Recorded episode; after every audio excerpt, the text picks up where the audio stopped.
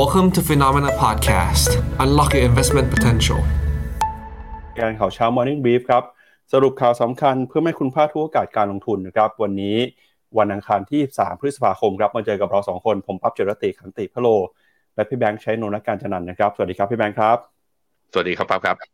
ครับอะเรามาติดตามกันนะครับกับความเคลื่อนไหวเรื่องการลงทุนนะครับในฝั่งของตลาดหุ้นไทยแล้วก็ตลาดหุ้นต่างประเทศ เมื่อวานนี้เนี่ยก็มีหลากหลายเหตุการณ์ที่มีความสำคัญส่งผลต่ออตลาดหุ้นนะครับ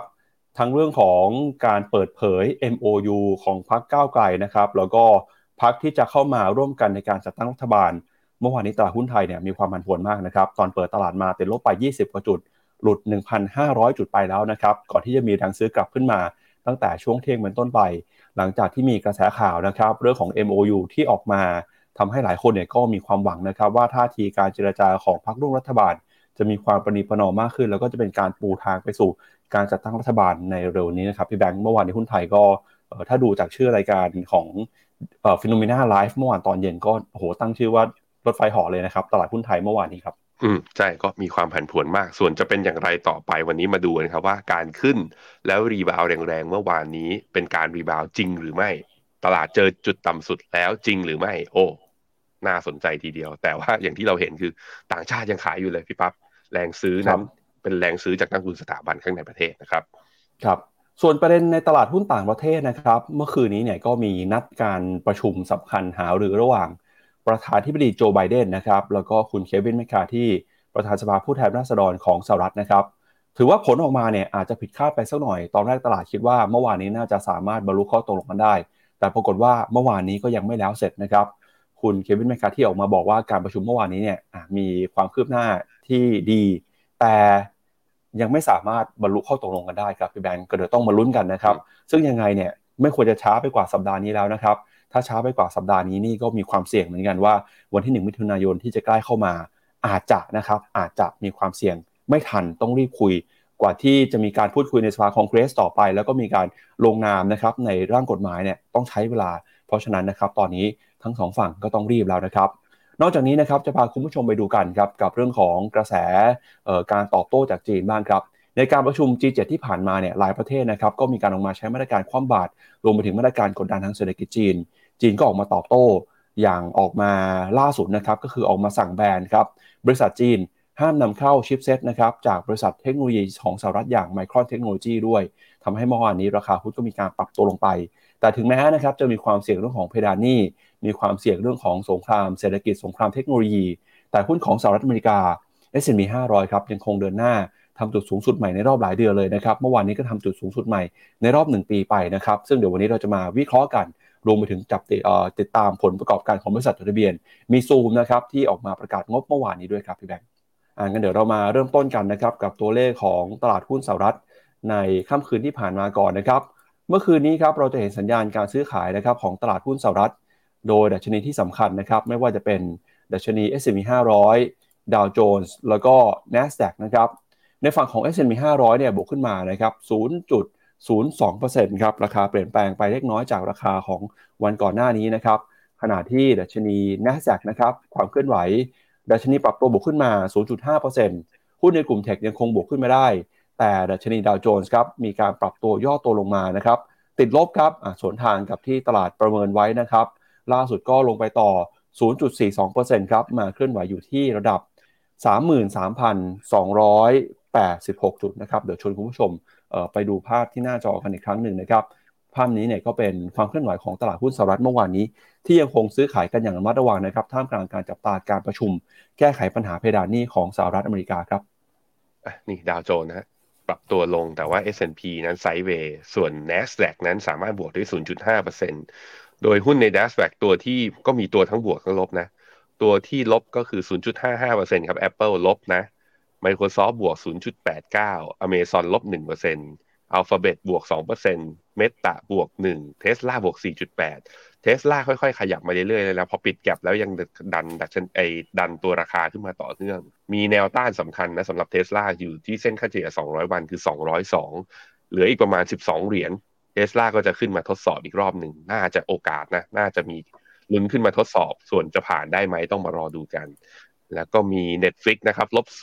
0.6 Intel บวก 1.1 แล้วก็มี Qualcomm ลบ 0.5 แล้วก็มี AMD บวก 2 ค่อนข้าง mix นะ ถ้าดูเป็นตัว Big Tech เนี่ยค่อนข้างไปในทางที่เป็นเรียกว่าเป็น sideway ไม่ได้มีทิศทางชัดเจน VIX Index ครับมีการขยับขึ้นมาเหนือ 17 จุดอีกครั้งหนึ่ง เมื่อวานนี้ intraday high ของตัว VIX Index อยู่ที่ 18.13 ก่อนที่จะมีแรงย่อลงมา Dollar Index หลังจากที่มีการแข็งค่าขึ้นมา แล้วก็ sideway อยู่ที่กรอบประมาณตั้งแต่เหนือ 103 เนี่ยมา 3 วันทำการติดนะครับตัว US Treasury 2 ปียังขยับขึ้นต่อเนื่อง ตอนนี้อยู่ที่ 4.3%ตัว 10 ปีก็ขยับขึ้นด้วยเช่นเดียวกัน อยู่ที่ 3.7 ก็สะท้อนว่าจากการที่ประธานเฟดสาขาย่อยออกมา บอกว่าจะไม่ลดดอกเบี้ย แล้วพร้อมจะขึ้นดอกเบี้ยในช่วงครึ่งปีหลังครับครับไปดูตัวเลขของการประกาศผลประกอบการกันหน่อยนะครับ สัปดาห์นี้เนี่ยอาจจะเป็นหุ้นขนาดกลางขนาดเล็กนะครับ ไม่ค่อยมีหุ้นตัวไหนที่มีสัดส่วนในพอร์ต อย่างมีนัยสำคัญเท่าไหร่แล้วในช่วงนี้ อาจจะมีบางตัวที่คนไทยรู้จักก็มีหุ้นของซูมนะครับที่ประกาศงบกันไปเมื่อวานนี้หุ้นอาจจะมี 1 ตัวที่สำคัญหน่อยในสัปดาห์นี้ก็คือ NVIDIA นะครับประกาศงบกันวันพุธ แล้วก็มี Best Buy มี Costco นะครับอาจจะเป็นหุ้นที่คนไทยหลายๆคนรู้จักกันดีครับมาดูกันต่อนะครับกับความเคลื่อนไหวของตลาดหุ้นยุโรปบ้างครับ เมื่อวานนี้ตลาดหุ้นยุโรปนะครับดัชนีสำคัญอย่าง DAX เยอรมนีเนี่ยติดลบไป 0.3%ฟุตซี่ร้อยของอังกฤษนะครับปรับตัวบวกขึ้นมา 0.18%ส่วน CAC 40 ฝรั่งเศสติดลบไป 0.18%นะครับถ้าไปดูภาพรวมยูโรซ็อก600 ครับ เมื่อวานนี้ปรับตัวบวกขึ้นมาได้เล็กน้อย 0.01%ส่วนยูโรซ็อก50 นะครับ ติดลบไป 0.2%ครับความกังวลของตลาดหุ้นยุโรปเมื่อวานนี้เนี่ยก็มาจากทิศทางนะครับเรื่องของการเจรจาแก้ไขปัญหาเพดานหนี้ที่ยังไม่สามารถบรรลุข้อตกลงได้นะครับ ตลาดก็ลุ้นครับไม่ใช่แค่สหรัฐอเมริกาอย่างเดียว คนทั่วโลกนะครับก็ลุ้นกับเรื่องนี้ไปด้วยครับ กับผมวันวันศุกร์ที่แล้วดัชนีดัคปิดออทามไฮนะ ใช่ all-time high ไหมผมขอย้อนดูเป็นกราฟวี ใช่ใช่ แล้วก็เมื่อวานนี้เริ่มมีแรงย่อแต่ว่ายังย่อไม่แรงนะ CAC 40 ยังยังไม่ยังไม่ทะลุทำ all-time high เหลืออีกประมาณเปอร์เซ็นต์หนึ่ง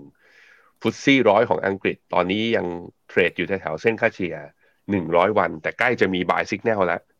ถ้ามี buy signal มาก็อาจจะดันดัชนีขึ้นไปได้อีกEuro Stoxx ห้าสิบกับ Euro Stoxx หกร้อ ย Euro Stoxx ห้าสิบก็ทดสอบ all-time high อยู่ แต่ Euro Stoxx หกร้อยเนี่ยจะเห็นว่ายัง laggard ก็คือยังขึ้นช้ากว่า แล้วก็ยังห่างจากจุดสูงสุดเดิมอยู่ค่อนข้างพอสมควรยูโรต่อดอลลาร์ตอนนี้ยูโรกลับมาอ่อนค่าเล็ก ๆ นะ ในช่วงสองสามวันทำการที่ผ่านมาอยู่ที่หนึ่งจุดศูนย์แปดปอนก็อ่อนค่าลงมาจากจุดสูงสุดของเมื่อตอนสัปดาห์ที่สองของเดือนพฤษภาเนี่ยตอนนี้อยู่ที่หนึ่งจุดสองสี่ ก็มาจากการที่ดอลลาร์นั้นแข็งค่า ขยับแข็งค่าต่อเนื่องในช่วงสัปดาห์ที่ผ่านมาครับ ครับ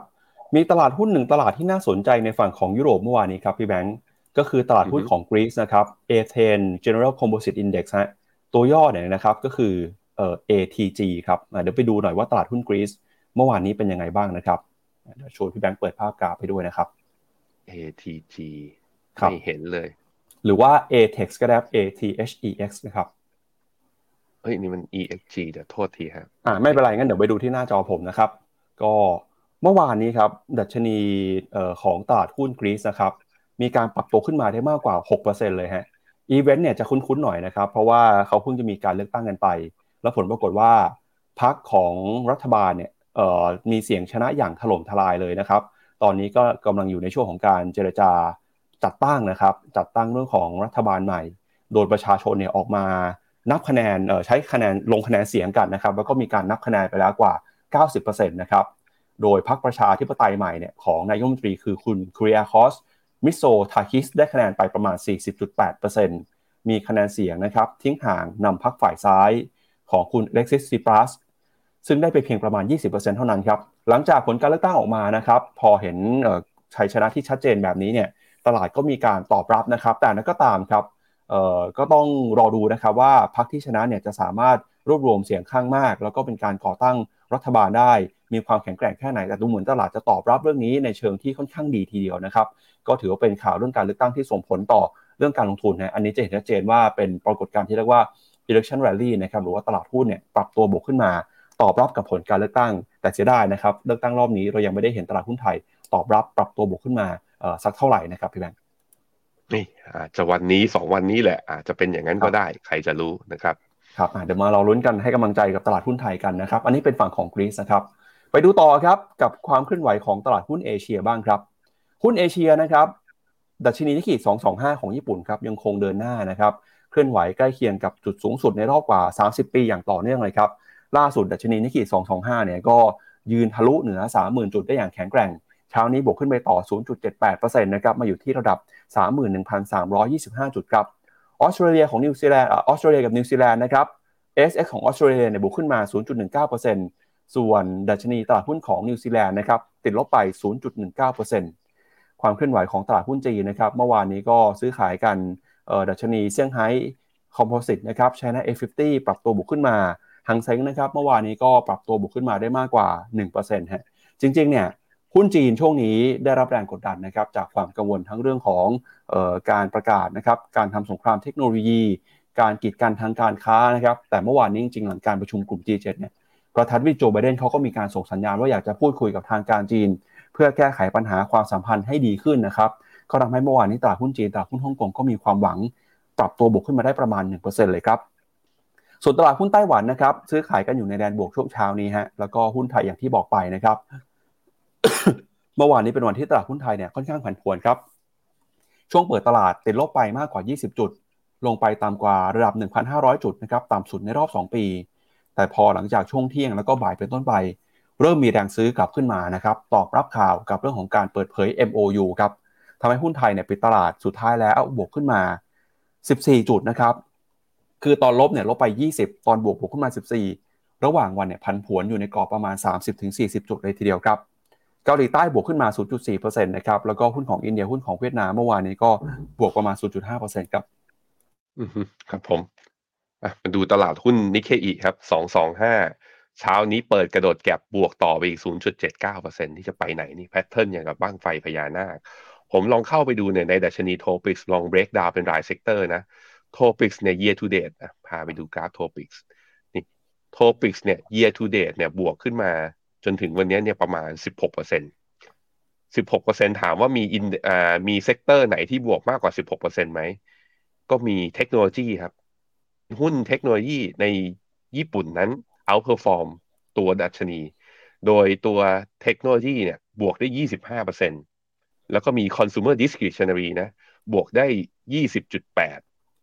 นะสองตัวเฉพาะสองตัวนี้ก็ลากให้ตัว index เนี่ยลากขึ้นมาณตอนนี้ โดยที่หุ้นเทคโนโลยีเนี่ยก็มีอยู่ในนิเคอีอยู่ที่ประมาณสัก 20ถัดส่วนประมาณ 25-30%นั่นคือเหตุผลที่หนึ่งคือหุ้นโกรดดันตลาด ถามว่าทำไมหุ้นโกรดวิ่งก็คืออ่าดูเหมือนดูเหมือนว่าอ่าประธานอ่าประธาน BOJ คนใหม่คือคุณอูเอดาเนี่ยจะไม่กลับมาใช้นโยบายการเงินแบบตึงตัวค่อนข้างเร็ว โดยมีการแย้มบอกว่าจะพิจารณาแล้วศึกษาว่าจะใช้นโยบายการเงินแบบว่ากลับทิศอีกหรือเปล่า โดยใช้ระยะเวลาประมาณ 1 ปี ตลาดก็บอกโห อีกตั้งหนึ่งปีเนี่ย กว่าจะแบบว่าขึ้นดอกเบี้ย หรือว่าอาจจะรีแลกซ์มาตรการ yield curve control พอเป็นอย่างนั้นเนี่ยแหละฮะมันก็เลยทำให้ตลาดวิ่งขึ้นมา แล้วก็ส่วนเสริมอีกเรื่องหนึ่งก็คือความมั่นใจของนักลงทุนที่วิ่งเข้าไปเพราะวอร์เรนเฟดนะพูดถึงตลาดหุ้นจีนเนี่ยเอ้ตลาดหุ้นญี่ปุ่นอยู่บ่อยๆ ก็เลยทำให้มีการกระแสเงินทุนเนี่ยแห่เข้าไปลงทุนด้วย แล้วก็อีกเรื่องหนึ่งที่ไปเห็นค่อนข้างชัดเลยนะ ไม่มีไม่มีโทษทีอ่าอีกเรื่องหนึ่งก็คือ คนญี่คนญี่ปุ่นเองอะ่ะ เงินเขาอะส่วนใหญ่อยู่ในเงินฝากกับอยู่ในประกัน พอเป็นความเชื่อมั่นแล้วเวลามพอมันตลาดหุ้นมันเบรกผมคิดว่าสื่อในญี่ปุ่นก็คงเห็นน่ะตลาดหุ้นทำจุดสูงสุดใหม่ในรอบ 33 ปี มันก็เริ่มมีฟันฟลอจากนักลงทุนรายย่อยเนี่ยแห่เข้าไปลงทุนด้วย เพราะว่าเอาจะฝากเงินไว้ที่ดอกเบี้ยที่แทบไม่มีอะไรทำไม ในเมื่ออยู่ดีๆเนี่ยนิเคอิในช่วงปีที่ผ่านมาเนี่ยประมาณ 4 เดือนที่ผ่านมาบวกไปตั้ง 10 กว่าเปอร์เซ็นต์ดีกว่าเงินฝากตั้งเยอะ นั้นก็เริ่มมีการแห่เข้าลงทุนของนักลงทุนรายย่อยเพิ่มขึ้น แต่เราเห็นหลาย ๆ ครั้งนะครับ ทุกคนก็ขอเตือนไว้ว่า เวลานักลงทุนรายย่อยแห่เข้าไปเยอะ ๆ จนแพทเทิร์นกราฟมันเป็นอย่างนี้ ตอนจบมันมักจะจบไม่ค่อยสวยเท่าไหร่นั้นใครมีอยู่จะถือต่อก็ถือไปได้ แต่ใครจะเข้าไปอาจจะต้องเล็งเพื่อการลงทุนระยะสั้น ไม่ใช่การลงทุนในระยะยาวสำหรับตัวดัชนี pattern แบบนี้นะครับ ตัวคอสปีของเกาหลีครับ หลังจากที่ทดสอบ ลงมาย่อนะ แล้วทดสอบแถวๆ2,500ก็ไม่แน่ใจว่าจะขึ้นไม่ขึ้นล่าสุดเนี่ย สัปดาห์ที่ผ่านมา ก็ดีดกลับขึ้นไป ใกล้แล้ว MACD ได้ buy signal high เดิมของเมื่อวันที่ 18 เมษายนอยู่แถว2,580 วันนี้คอสปีบวกขึ้นมาครึ่งเปอร์เซ็นต์อยู่ที่ 2,570 เหลือเพียงแค่ 10 จุดก็จะทะลุ high เดิมแล้วทำจุดสูงสุดใหม่ของปี 2023 ก็จะเป็นโมเมนตัมที่ดีสำหรับตัวเกาหลีด้วยเช่นเดียวกัน ใครจดจดจ้องจ้องนะ รอหุ้นเกาหลีอยู่ pattern ใกล้น่าสนใจกำลังจะเกิดเป็น buy signal นะครับหังเซงฮะก็ยังทดสอบเส้นค่าเฉลี่ย 200 วัน แล้วก็เนี่ยยังไม่หลุดแต่ว่าก็ยังไม่ทะลุทำ higher high ได้ ในขณะที่ CSI 300 ยังต่ำกว่าเส้นค่าเฉลี่ย 200 วันจำเป็นต้องรอต่อไป เวียดนามครับ ตัวดัชนี VN 30 ขยับขึ้นมาเมื่อวานนี้บวก 0.46 ใกล้จะขึ้นมาทดสอบเส้นค่าเฉลี่ย 200 วัน ซึ่งอยู่ที่ประมาณ 1,091 ตอนนี้ก็เหลืออีกประมาณสัก 18 จุด 18 จุดก็คิดเป็นประมาณ 1%นิดๆ มาดูกันฮะ เวียดนามเนี่ยหลุดเส้นค่าเฉลี่ย 200 วันไปล่าสุดก็ตั้งแต่เดือนเมษาปี 2022 ยังไม่เคยทดสอบเลย หวังว่าภายไม่เกินสิ้นเดือนเนี้ยเนี่ยเหลืออีกไม่กี่วันนะ จะสามารถที่จะทะลุผ่านได้นะ ก็มารอดูกัน ส่วนหุ้นไทย หุ้นไทยเดี๋ยวเอาไปไว้ตอนท้ายข่าวแล้วเรามาวิเคราะห์กันแต่ก็จะเห็นนะไส้เทียนก็คือ เปิดมาเนี่ยลงไปซะลึกเลย แล้วก็ขึ้นมาปิด บวกได้ประมาณ 2 จุดตอนเซสชั่นครึ่งเช้า แล้วบวกต่อจาก 2 จุดเนี่ยขึ้นมาปิด 14 จุดเนี่ยตอนได้ตอน session บ่ายก่อนที่จะมีการแถลง MOU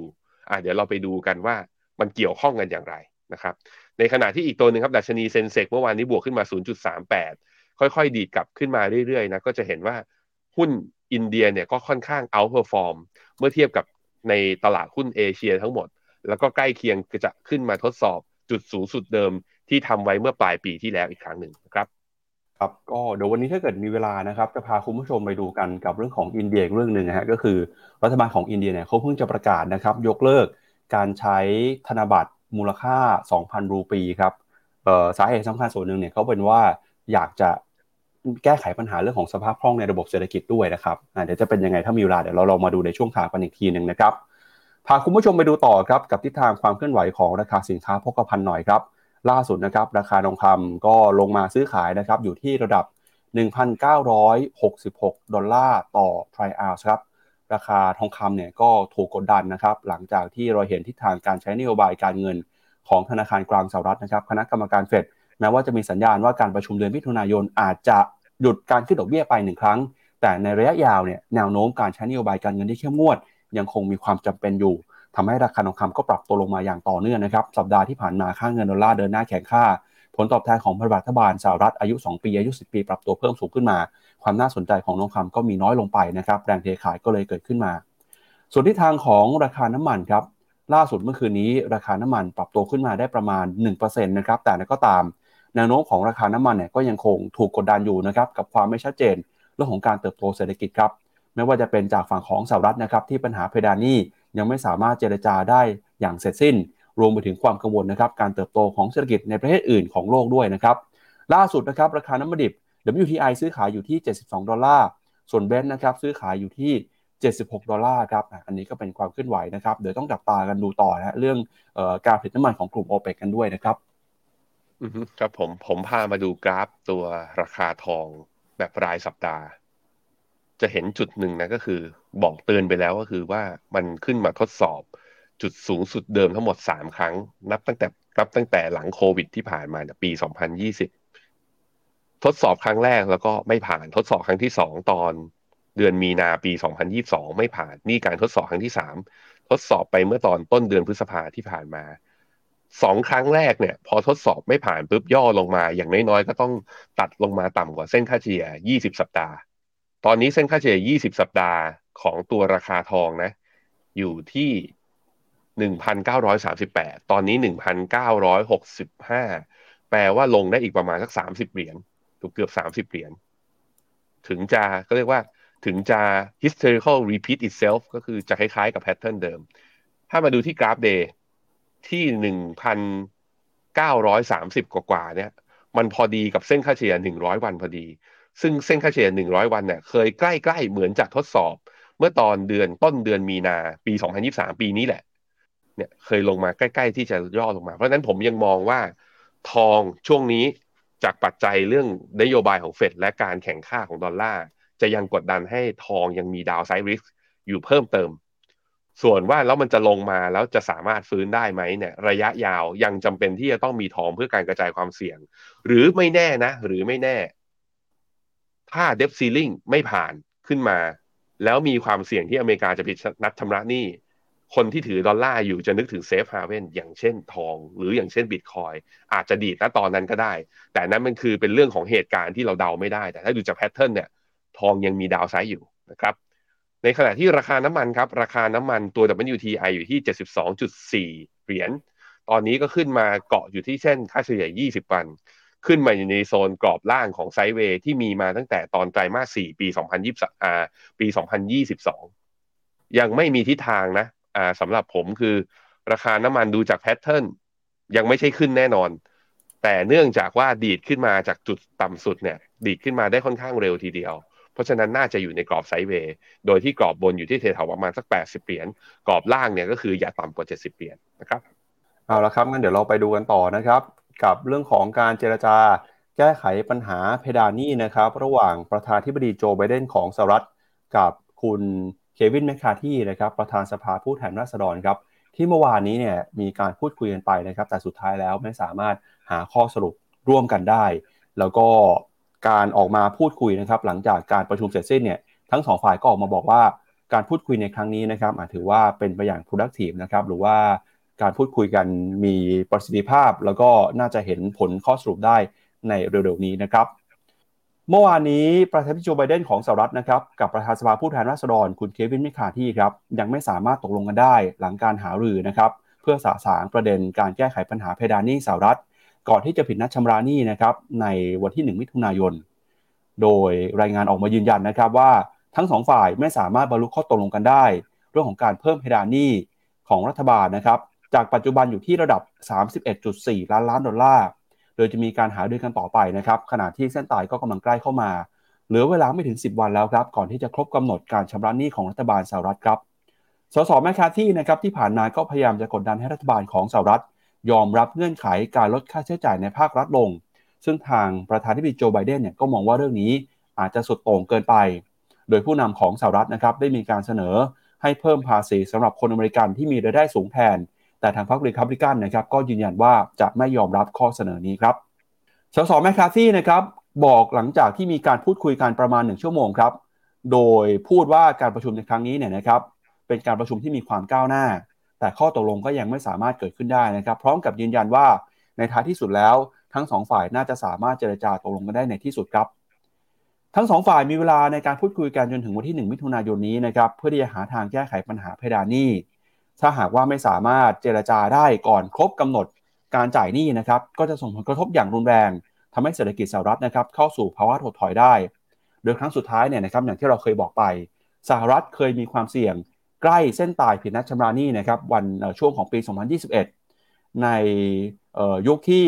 มีลักษณะการเมืองคล้ายๆแบบนี้เลยนะครับ ก็คือมีประธานธิบดีมาจากพรรคเดโมแครตแล้วก็มีสสนะครับจากพรรคริพับลิกันครองเสียงข้างมาก แต่ตอนนั้นเนี่ยนะครับสหรัฐสามารถเจรจาแก้ไขปัญหา แล้วก็รอดการผิดนัดชำระหนี้อย่างบุดวิดได้ แต่ผลกระทบที่เกิดขึ้นนะครับก็คือตลาดหุ้นก็มีการตอบรับปรับตัวลงมาอย่างรุนแรงนะครับจากความเสี่ยง ซึ่งนักวิเคราะห์ก็ประเมินนะครับว่า ถ้าหากสหรัฐอเมริกาไม่สามารถชำระนี้ได้ตรงตามกำหนดเวลาก่อนเส้นตายวันที่ 1 มิถุนายน สิ่งที่จะเห็นนะครับก็คือมีความเสี่ยงที่เศรษฐกิจของสหรัฐ จะเข้าสู่ภาวะถดถอยอย่างรุนแรงเลย แต่เรื่องนี้เนี่ยไม่ได้กระทบแค่สหรัฐอเมริกาอย่างเดียวนะครับ จะกระทบกับเศรษฐกิจของทั้งโลกเลยทีเดียวครับนักวิเคราะห์จากบูดี้นะครับออกมาประเมินว่าถ้าหากว่ารัฐบาลสหรัฐอเมริกาผิดนัดชำระหนี้นะครับทั่วโลกครับจะได้รับผลกระทบเรื่องนี้ไปด้วยครับ โดย สิ่งที่เกิดขึ้นนะครับ ก็จะมีตั้งแต่คำสั่งซื้อสินค้าของสหรัฐเนี่ยที่หายไป ก็จะทำให้ประเทศคู่ค้านะครับ ได้รับผลกระทบไปตามๆกัน รวมไปถึงนะครับ ใครที่มีการถือพันธบัตรของรัฐบาลสหรัฐ อาจจะเผชิญกับการขาดทุนมหาศาลนะครับ แล้วก็คนที่มีการเก็บนะครับสินทรัพย์หรือว่าเก็บเงินในรูปแบบของสกุลเงินดอลลาร์เนี่ยก็จะได้รับผลกระทบไปด้วยนะครับ และที่สำคัญนะครับ ถ้าหากว่าเศรษฐกิจถดถอยจริงเนี่ยสิ่งที่จะตามมาก็คือ ตำแหน่งงานครับประมาณ 8 ล้านตำแหน่งจะหายไปนะครับตามมุมมองของ Moody's แล้วก็อัตราดอกเบี้ยอาจจะพุ่งสูงขึ้นไปอีก อัตราการว่างงานจะพุ่งขึ้นไปนะครับมีความเสี่ยงจากปัจจุบันอยู่ที่ 3.4% Moody's บอกว่าถ้าหากว่าผิดนัดชำระหนี้และเศรษฐกิจเลวร้ายเกิดขึ้นจริงเนี่ยอัตราการว่างงานอาจจะพุ่งขึ้นไปเกินกว่าระดับ 5%เลยก็ได้นะครับ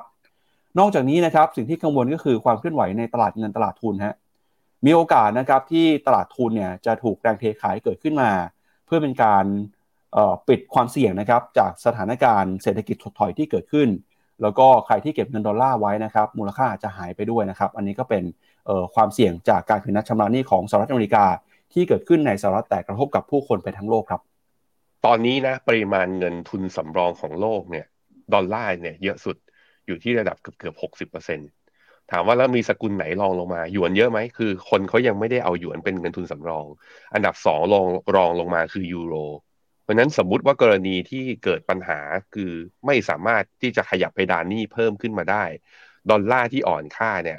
คือจะไปดอนอ่อนค่าแล้วก็ทบทำให้ยูโรเนี่ยแข็งในช่วงสั้น หยวนเนี่ยมันมีอยู่ในเงินทุนสำรองอยู่ในระดับ ผมเข้าใจว่าไม่เกินห้าเปอร์เซ็นต์นะที่มีสัดส่วนที่เยอะกว่าหยวนเนี่ยผมคิดว่าแล้วก็น่าจะเป็น option ที่ธนาคารกลางทั่วโลกเนี่ยพอมองเห็นว่าเป็น alternative reserve currency รองจากตัวดอลลาร์ไม่ใช่ยูโรแต่ว่าน่าจะเป็นทอง เพราะฉะนั้นอย่างที่บอกไปคือทองยังมีเขาเรียกว่า ยังมีความน่าสนใจในแง่ของการกระจายความเสี่ยง เพื่อที่จะไม่ว่าจะเป็นเรื่องสงคราม ไม่ว่าจะเป็นเรื่องเพดานหนี้ไม่ว่าจะเป็นปัญหาเรื่อง geopolitical risk ในในหลาย ๆ มุม ทองก็ยังมีความน่าสนใจในมุมนี้อยู่นะครับอะคราวนี้เราไปดูกันหน่อยว่า แล้ว Bloomberg Economist เขามีการประเมินคาดการว่าแผนการตัดจ่ายงบประมาณ ที่คุณเควินแมคคาที่เนี่ย ยื่นเข้าไปให้แล้วก็ไปต่อรองข้างในทำเนียบขาวเนี่ย จะมีผลอะไรกับทางอ่าจะมีผลอะไรกับ GDP หรือว่าการเติบโตของเศรษฐกิจสหรัฐบ้าง แน่นอนว่าไปลดงบประมาณรายจ่าย สิ่งที่เกิดขึ้นก็คือมันก็จะทำให้ GDP เนี่ยมีก็คืออาจจะติดลบ จากคำว่า baseline นี่ก็คือว่า baseline ก็คือ ถ้าไม่ลดเลยเนี่ย GDP อยู่ที่ศูนย์ถ้ามีการตัดงบประมาณก็คือ spending น้อยลง ก็จะมีผลทำให้เศรษฐกิจอาจจะหดตัวลง โดยเนี่ยเขาบอกว่า original m c c a r t h y plan ที่บอกว่าจะตัดลดงบประมาณภายใน 10 ปีข้างหน้าเนี่ย ก็จะมีผลทำให้อย่าง GDP ในปี 2022 เนี่ยปรับลดทันทีนะเกือบเกือบ4%แล้วก็เนี่ยแล้วก็ค่อยๆ ฟื้นขึ้นมายาวๆ ก็มีบอกว่ามันมี middle off road compromise ก็คือว่าสมมติว่าโจไบเดนกับคุณแมคคาที่พอจะต่อรองกันได้ ผลต่อ GDP ก็อาจจะติดลบไม่ขนาดว่า 2-3%ไม่ขนาดนั้น แต่ว่าก็ยังถือว่าติดลบอยู่ คือถ้าดูจากแผนเนี่ย ที่ Bloomberg Economics พยายามที่จะแบบว่าตีเป็นฉากทัดออกมาให้เราดูเนี่ย ไม่ว่ากรณีไหนก็แล้ว แต่มีผลลบต่อ GDP นะพี่ปั๊บนะ เขาบอกว่าคราวนี้มันไม่ได้มีผลแต่ทางขาของฝั่งการปรับประมาณการ อีกขาหนึ่งที่มันมีความ มันจะเกิดช็อคใน unemployment ก็คือจะเกิดการ ว่างงานขึ้นค่อนข้างรุนแรง เขาบอกว่าถ้า limit save เนี่ยนะด้านขวาเนี่ย ก็อาจจะเรียกว่า GDP อาจจะไม่ได้มีปัญหา แต่ถ้าสมมุติว่ามี spending cap ก็คือว่าเริ่มเนี่ยคือต้องมีการตัดจ่ายหรือว่า control มีโคต้าในการเบิกจ่ายงบประมาณเนี่ย ใน 3-5 ปีข้างหน้าจะมีผลทำให้อ่าถ้าเป็น 3 ปีนะ มีผลทำให้ unemployment เนี่ย negative contribute อยู่ที่ประมาณสักลบ 0.2%ทีเดียวอะอันนี้ก็คือสิ่งที่เห็น แล้วก็นักวิชาการนักเศรษฐศาสตร์ รวมถึงเนี่ยคุณเจเน็ตเยเลนรัฐมนตรีคลังออกมาขู่ว่า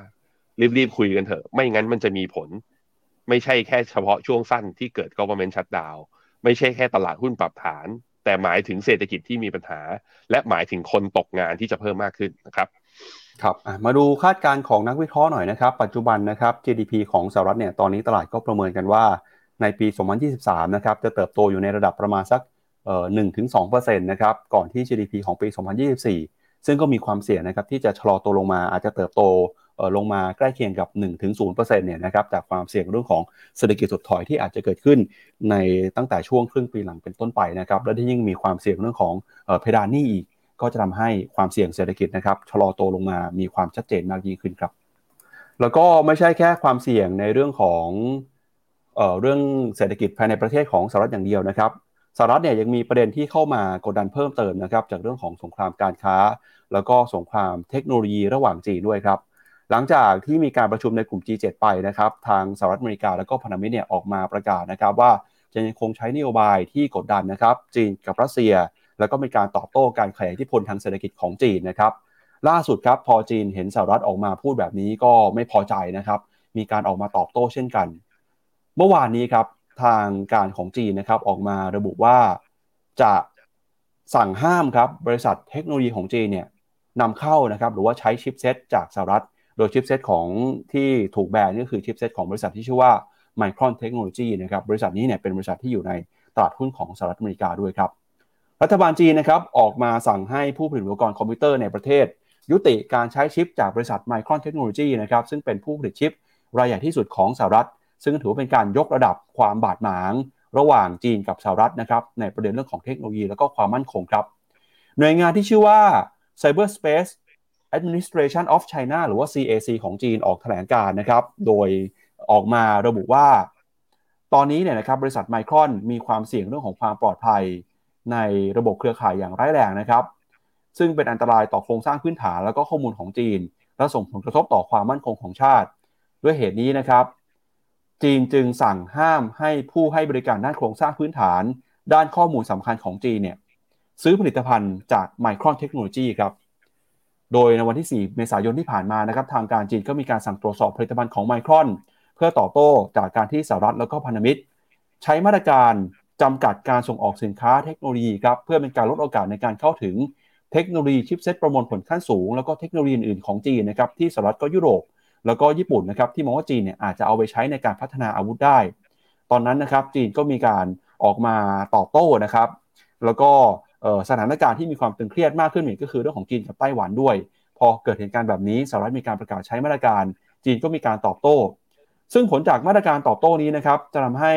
อุตสาหกรรมการผลิตสมาร์ทโฟนของโลกเนี่ยได้รับผลกระทบนะครับเพราะช่วงที่ผ่านมาจีนนี้ก็ถือว่าเป็นหนึ่งในผู้ผลิต supply คนสำคัญของโลกครับโดยท่าทีล่าสุดนี้เนี่ยนะครับก็ยิ่งเป็นตัวกดดันว่าสถานการณ์น่าจะยังไม่จบลงไปง่าย ๆ แล้วก็จีนกับสหรัฐนะครับน่าจะยังคงมีมาตรการที่เตรียมพร้อมจะตอบโต้กันอยู่ แม้ว่าคุณโจไบเดนนะครับจะออกมาพูด หลังจากการประชุม G7 ว่าอยากจะเห็นความสัมพันธ์ระหว่างสหรัฐกับจีนดีขึ้น แล้วก็พร้อมจะเจรจาพูดคุยนะครับ แต่พอจีนออกมาตอบโต้แบบนี้แล้วเนี่ยดูเหมือนว่าทั้งสองฝ่ายน่าจะกลับเข้ามาคุยกันยากขึ้นนะครับ หรือว่าอาจจะไม่สามารถคุยกันได้ในเร็วๆนี้ครับ อือครับผม ตัวหุ้นไมครอนเทคโนโลยีนะครับ ก็พอเจอข่าวนี้ไปเนี่ย ปรับตัวเมื่อวันจันทร์เนี่ยลงไปลึกถึงประมาณ 5%แต่ก็มีแรงซื้อกลับมาทำให้ปิดตลาดเนี่ย ลบเพียงแค่ 2.85%นะฮะ ถามว่าไมครอนเนี่ย ตัวเทคโนโลยีของเขามันคืออะไร ไมคอนเนี่ยตัว Product ของเขามันมีอยู่ 2 ตัวหลักๆ ก็คือตัว Data Storage หรือว่าไอเรื่องจัดเก็บข้อมูลที่เป็นพวก Hard Disk หรือ Flash Drive นะครับ อีกตัวหนึ่งก็คือไอเทคโนโลยีที่เกี่ยวข้องกับหน่วยความจำซึ่งไอตัว Flash Drive เนี่ยก็คือเขาเรียกอีกอย่างหนึ่งว่านาน Memory ก็คือเป็นการเก็บข้อมูลโดยที่ไม่ต้องมีการจ่ายกระแสไฟ ก็อย่างพวกให้ไอไอ external hard disk หรือ flash drive ต่างๆ SD card พวกเนี้ย เราก็จะเห็นนะใครที่แบบว่าเล่นกล้องเล่นโดรน พวก flash drive พวกไอตัว SD card เนี่ยก็มีไมครอนเนี่ยเป็นผู้เล่นหลักที่อยู่ในตลาดโลกด้วย กับอีกส่วนหนึ่งที่เมื่อกี้บอกไปก็คือตัว memory หรือว่ามันเรียกอีกอย่างหนึ่งว่า DRAM ตัว DRAM หรือ RAM พวกเนี้ยเอาไปใช้ในอะไรบ้างไปหลายหลายอุตสาหกรรมเลย ก็มีพวกคอมพิวเตอร์โน้ตบุ๊ก PC สมาร์ทโฟน อุปกรณ์อิเล็กทรอนิกส์ที่มันจะกำลังจะกลายเป็น IoT อยู่นะตอนนี้ทั้งหมด ก็แสดงให้เห็นว่าจีนก็ต้องไปหาผู้ผลิตหรือว่าก็เรียกว่าต้องก็ต้องไปซื้อจากเจ้าอื่นที่ไม่ใช่ไมครอน ถามว่าแล้วจีนจะไปซื้อจากใครอ่า ผมให้พี่ปั๊บเปิดหน้าลองเปิดหน้าสิบก่อน เหตุผลที่ตัวไมครอนอาจจะปรับฐานลงไม่เยอะนะ ทั้งทั้งที่ทางการจีนเนี่ยบอกว่า เฮ้ย ฉันจะไม่ซื้อ ฉันจะไม่ซื้อสินค้า แล้วก็ชิปจากคุณแล้ว เนี่ยมันเป็นเพราะว่าตัวไมครอนเองเนี่ยยอดขาย ของเขาเนี่ยพึ่งพาจีนเพียงแค่ระดับประมาณสิบเปอร์เซ็นเท่านั้น บริษัทผู้ผลิตชิปที่พึ่งพาจีนเยอะๆซึ่งถ้าจีนแบนมาเนี่ยมีปัญหา คือไม่ได้มีปัญหาแค่ตัวบริษัทที่โดนแบนนะคือจีนเองก็จะมีปัญหาด้วยก็อย่างเช่นแคลคอมแคลคอมเนี่ยพึ่งพานะรายได้ของเขาเนี่ยมาจากจีนคือหกสิบสี่เปอร์เซ็นต์บรอดคอมสามสิบห้าอินเทลยี่สิบเจ็ด AMD ยี่สิบสองแล้วก็ NVIDIA อยู่ยี่สิบเอ็ดแสดงให้เห็นคือถ้าสมมติว่านี่คือเกมการเมืองนะของจีนในการที่เขาเรียกว่าตอบโต้ ตอบโต้การที่แบบว่ามาช่วยเหลือไต้หวันของสหรัฐเนี่ย ก็เห็นว่าเป็นการตอบโต้เบาๆคือ เลือกบริษัทที่ตัวเองไม่ได้รับผลกระทบมาก ก็คือไม่ได้มีการผูกพันกันเยอะก็ตัวคือไมครอนนั่นเอง คือยกเว้นอะถ้าเราเห็นว่าเฮ้ยจีนเริ่มแบน NVIDIA เริ่มแบน AMD อะมันจะเริ่มเดือดร้อนมันจะเริ่มรุนแรงมากขึ้นแล้วนะฮะอะอันนี้ในแง่ของ breakdown ผู้ไอ chip maker ในอเมริกา ไปหน้าต่อไปครับพี่ปั๊บแล้วถามว่า จีนไม่ซื้อ จีนไม่ซื้อ chipset จากไมครอนเนี่ย โดยอย่างไอ้พวกอาเทคอย่างเทคโนโลยี DRAM นะ ซึ่งตัวไมครอนเนี่ยเป็นเขาเรียกว่ามีเทคโนโลยีขั้นสูง เป็นผู้นำในตลาดด้วย แล้วจีนไปซื้อจากใครได้เขาบอกว่าเทคโนโลยีดีแรมในโลกเนี้ยจริง ๆ แล้วคนที่มียอดขายเยอะสุดนะ ไม่ใช่ไมครอน แต่คือซัมซุงนะซัมซุงอิเล็กทรอนิกส์ของเกาหลี กับอีกบริษัทหนึ่งคือ SK Hynix นี่ก็บริษัทเกาหลีเหมือนกัน นั้นแปลว่าอะไรจีนก็น่าจะเตรียมการส่วนหนึ่งก็คือ ก็คงจะตั้งโรงงานและผลิตภายในประเทศ อีกส่วนหนึ่งคือชั้นแบนตอนนี้ แต่ผู้ผลิตอย่างจีไออย่างเกาหลีอย่างเงี้ย ยังไงก็น่าจะยอมชั้นงั้นเราไปดูราคาซัมซุงหน่อยว่าได้รับผลกระทบเรื่องหรือได้รับปัจจัยบวกเรื่องนี้เล็ก ๆ หรือเปล่านะฮะดูหุ้นซัมซุงเอ c ค r o นิกจริง ๆ ดีขึ้นมาตั้งแต่วันศุกร์แล้วเนาะขึ้นมาประมาณ 3.3เปอร์เซ็นต์ เมื่อวันจันทร์บวกต่ออีก 0.5 เช้านี้ลบประมาณ 0.5 ก็คือไซด์เวย์ไม่ได้เปลี่ยนไปไหนอะนี่คือสถานการณ์การเมือง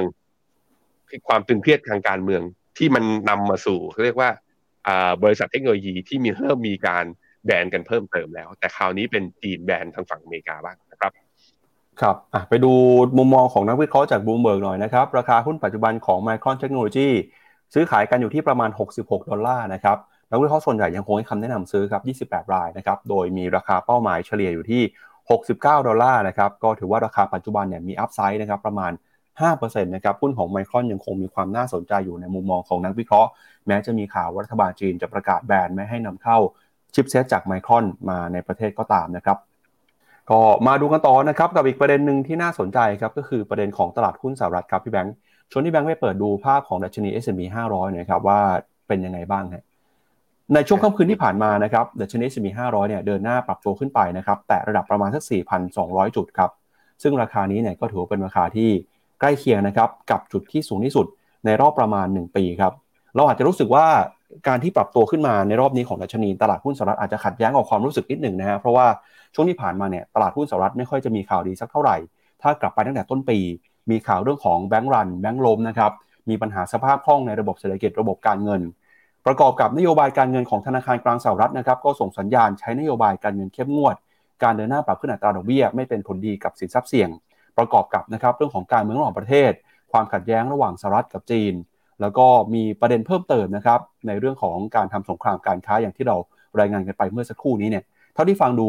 ดูเหมือนจะไม่ค่อยมีข่าวดีอะไรเลยนะครับแล้วก็ยิ่งที่สำคัญคือโดยเดี๋ยวนี้อาจจะมีความเสี่ยงเรื่องของการผิดนัดชำระหนี้เข้ามาอีก แต่เกิดอะไรขึ้นครับทำไมตลาดหุ้นสหรัฐถึงยังคงเดินหน้า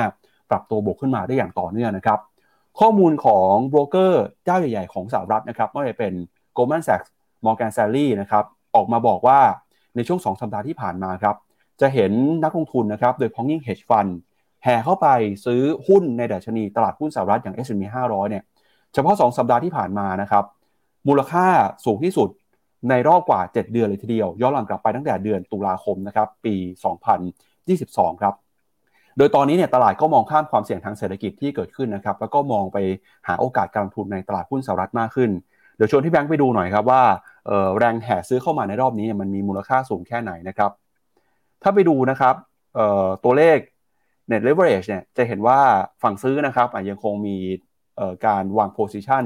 เพิ่มมากขึ้นมาเรื่อยๆนะครับก็เป็นตัวสะท้อนว่า แม้ว่าจะมีความเสี่ยงเศรษฐกิจ แต่ในฝั่งของ hedge fund เนี่ยเขากลับมีความมั่นใจ แล้วก็มองว่าตลาดหุ้นสหรัฐนะครับจะมีโอกาสเดินหน้าปรับตัวบวกขึ้นไปต่อด้วยนะครับอันนี้ก็เป็นข้อมูลที่1นึ่งไปดูเรื่องของ position หน่อยครับ ตอนนี้เนี่ยนะครับส่วนใหญ่คนที่มองซื้อนะครับก็มีตั้งแต่นักวิเคราะห์นะครับแล้วก็มี discretionary investor นะครับนักทุนอื่นๆ ก็มองว่ามีโอกาสที่ตลาดหุ้นสหรัฐจะไปต่อจากโมเมนตัมนะครับแล้วก็มีการวางสถานะวางโพซิชันอยู่ในฝั่งของรอง หรือว่าฝั่งซื้อเพิ่มมากขึ้นมาด้วยนะครับพี่แบงค์อันนี้ก็เป็น ตัวเลขครับอธิบายว่าทำไมช่วงนี้ตลาดหุ้นสหรัฐถึงยังคงเดินหน้า ปรับตัวขึ้นมาอย่างร้อนแรงสาเหตุสำคัญก็มาจากการเข้ามาซื้อของนักทุนสถาบันแล้วก็ hedge fund ครับผมขอไปทักทายคนดูแป๊บหนึ่งนะ สวัสดีคุณธนา สวัสดีคุณวันดี สวัสดีคุณแซมซ่า นี่หน้าตาเดิมๆกันเลยนะแล้วมีสวัสดีคุณสนิทนะครับสวัสดีพี่แบงค์กับพี่ปั๊บมีคนแซวทรงผมคุณอีกแล้วอะพี่ปั๊บผมไม่ได้ทำอะไรเลยครับ วันนี้ไม่ได้เซ็ตผมมันมันดูเรียบเลยวันนี้หล่อธรรมชาติจะว่างั้นเถอะว่างั้น อะยอมยอมยอมครับ ผมเซตให้ตายผมก็ไม่หล่อเท่าคุณแหมอืมแข่งบุญแข่งวาสนามันแข่งกันไม่ได้จริงๆโอ้อะไม่ขนาดไปนั้ฮะนนะครับพี่แบงค์ให้ดูกราฟ S&P เปรียบเทียบกับตัว NASDAQ เปรียบเทียบกับดาวโจนส์นะย้อนหลังหนึ่งปีเนี่ย S&P คือบวกอยู่ 5.5% NASDAQ บวก 10%นิกแอร์ดาวโจนส์บวกประมาณ 4%ถามว่าถ้าเอาเฉพาะตั้งแต่ต้นปี 2023 ที่ผ่านมาเนี่ย NASDAQ NASDAQ บวก 22%หุ้น S&P 500 บวก 9%ดาวโจนไม่เคลื่อนไหวไปไหนนะ flat บวกแค่ 0.45 มันจะบอกว่านักลงทุนหรือ hedge fund ไหลเข้าลงทุนในตลาดหุ้นสหรัฐใช่ แต่ถ้าดูจากตัว flow กับความ outperform เนี่ยเขาไม่ได้เข้าแค่หุ้นสหรัฐอย่างเดียวคือ เข้าหุ้นสหรัฐที่เป็นทีม growth หรือว่าเป็นทีมหุ้นเทคเพราะเนี่ยค่อนข้างเห็นชัดนะว่าดัชนี NASDAQ เนี่ยค่อนข้าง outperform กลับขึ้นมา นะฮะแต่ว่าถ้าลองย้อนกลับไปนะ นับตั้งแต่จุดสูงสุด จุดสูงสุดของรอบเมื่อตอนปี 2021 ตรงนี้คือปีไหนอะปี 2021 ก็จะเห็นว่า NASDAQ เนี่ยยังลงคือตอนขาลงเนี่ยลงแรงกว่า S&P แล้วก็ลงแรงกว่าดาวโจนส์แล้วก็ถ้าใครซื้อแล้วถือที่จุดสูงสุดนะ ของทั้งสามดัชนีเนี่ย แล้วมาดูพอร์ตตัวเองตอนนี้จะเห็นว่า NASDAQ ยังลบแรงกว่า แต่การลบแรงกว่าก็เริ่มเห็นแล้วว่าโมเมนตัมตอนขาขึ้นเนี่ยก็ขึ้นแรงด้วยเช่นเดียวกันอะก็เอาใจช่วยทุกคนเพราะนั้นคือเวลาบอกเขาเห็นเขาบอกว่าเฮ้ยข่าว S&P เนี่ยมีเงินแรงซื้อกลับเข้ามาแล้ว ในมุมของผมเนี่ยมันไม่ได้ซื้อทั้งหมด เพราะเราก็เห็นแล้วว่าตั้งแต่ต้นปีมาดาวโจนส์ไม่ไปไหนเลยนั้นถ้าใครเห็นข่าวนี้แล้วอยากจะซื้อหุ้นอเมริกาอยู่แล้ว ต้องซื้อหุ้น tech ต้องซื้อหุ้น big cap นะครับถ้าไม่รู้จะซื้อหุ้นตัวไหนก็แนะนำกองทุน MEGA 10นะ ซื้อได้ที่แพลตฟอร์ม Finnomena แอบขายเนียนๆนะครับครับอะมาดูต่อครับ แล้วราคาของ S&P 500 ที่ขึ้นมาตอนนี้นะครับทำให้มูลค่าเนี่ยถูกแพงเปรียบเทียบกับตลาดหุ้นโลกเป็นยังไงเอ่อถ้าดูเนี่ยก็ดูเหมือนว่าจะสูงกว่าค่าเฉลี่ยของตลาดหุ้นโลกมาพอสมควรเลยนะครับ อืมใช่ครับก็ตอนนี้อยู่ที่ประมาณสักบวก 1.8 standard deviation นะสำหรับ S&P 500 ก็แปลว่าแพงกว่าหุ้นโลกโดยเฉลี่ยตอนเนี้ยจริงๆ แล้วตลาดที่ค่อนข้าง outperform นะเป็นตลาดที่ ตัวระดับ PE เนี่ยถูกกว่าหุ้นโลก ไม่ว่าจะเป็นทั้งญี่ปุ่น ไม่ว่าจะเป็นทั้งอเมริกาเหมือนตลาดอะมาแคร์เรื่อง valuation เห็นว่ามันถูกมากแล้ว ไม่มองว่าโกรดข้างหน้าเป็นยังไงอะขอซื้อตัวถูกดีกว่า ส่วนอย่าง S&P เนี่ยคือพอมันแพงแล้วตลาดก็อาจจะไม่กล้า แต่ก็ตลาดก็ไปกล้าซื้อพวกหุ้นเทคอะสวัสดีต่อมีคนต้องบอกว่า คุณนัทพรเขาบอกว่า ผมเป็นแนวคูลส่วนปั๊บเป็นแนวน่ารัก เอ้าปั๊บเป็นแนวมุ้งมิ้งไปแล้วเหรออ่าอะทีมงานเปิดเพลงกิมมิโนโต สวัสดีคุณ จันครับจันทราด้วยนะครับอะสวัสดีครับ อ่าครับเอ้ยเวลาเราพิมพ์อีโมจิอย่างนี้ใน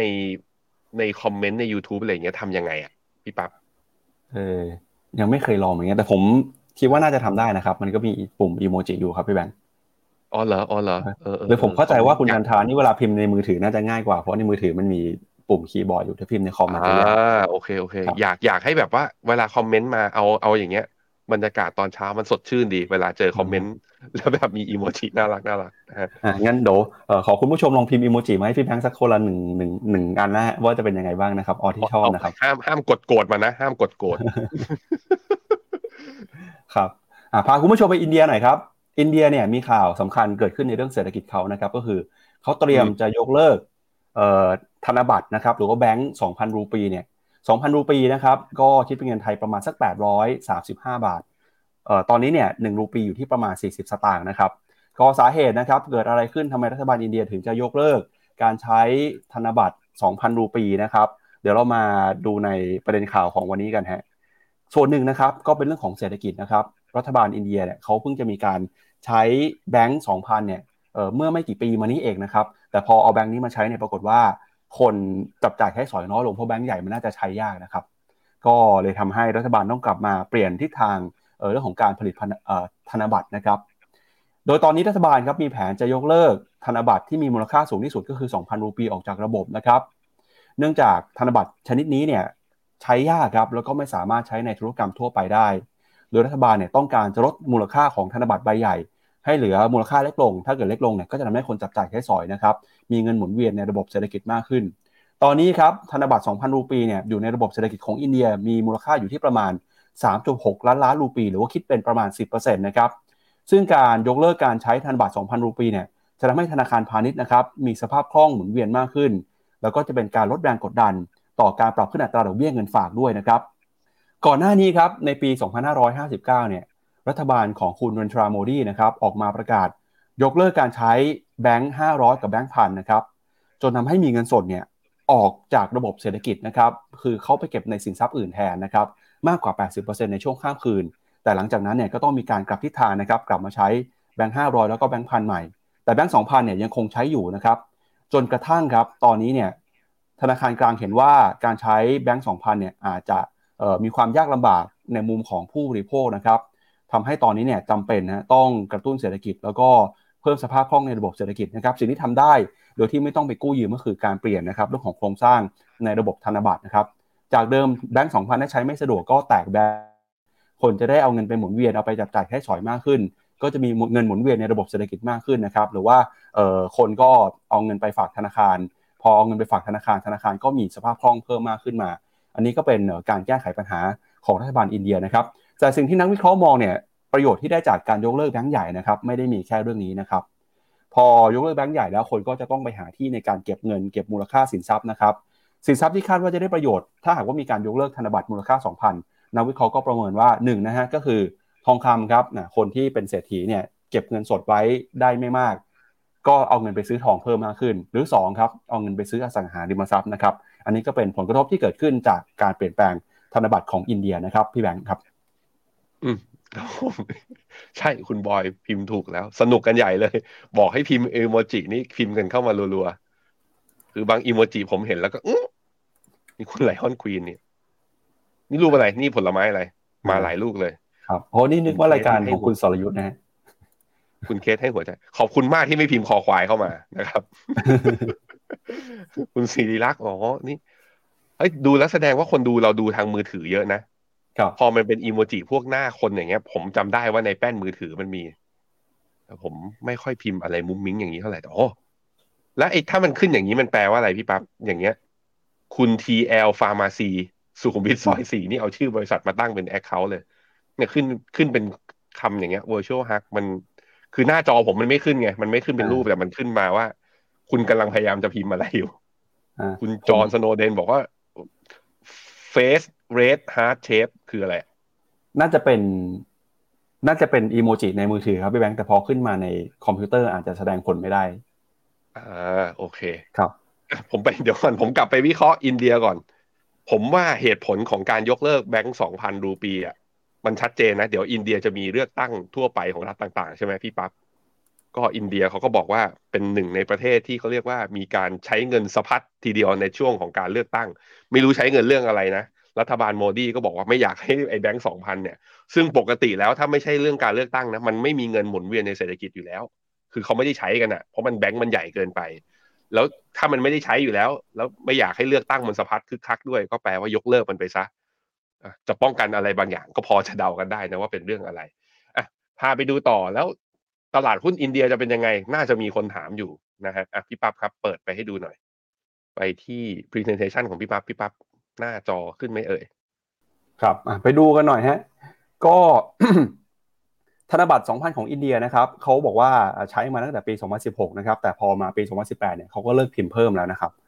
แล้วก็เงินหมุนเวียนในระบบจากแบงก์ 2,000 เนี่ยก็ค่อยๆลดลงมาเรื่อยๆนะครับ ตอนนี้เหลือไม่ถึงประมาณ 10 หรือ 20%แล้วครับ อืม โอเคอะหน้าต่อไป นี่ก็จะเห็นนะว่าอัตราการใช้เงินสดนะ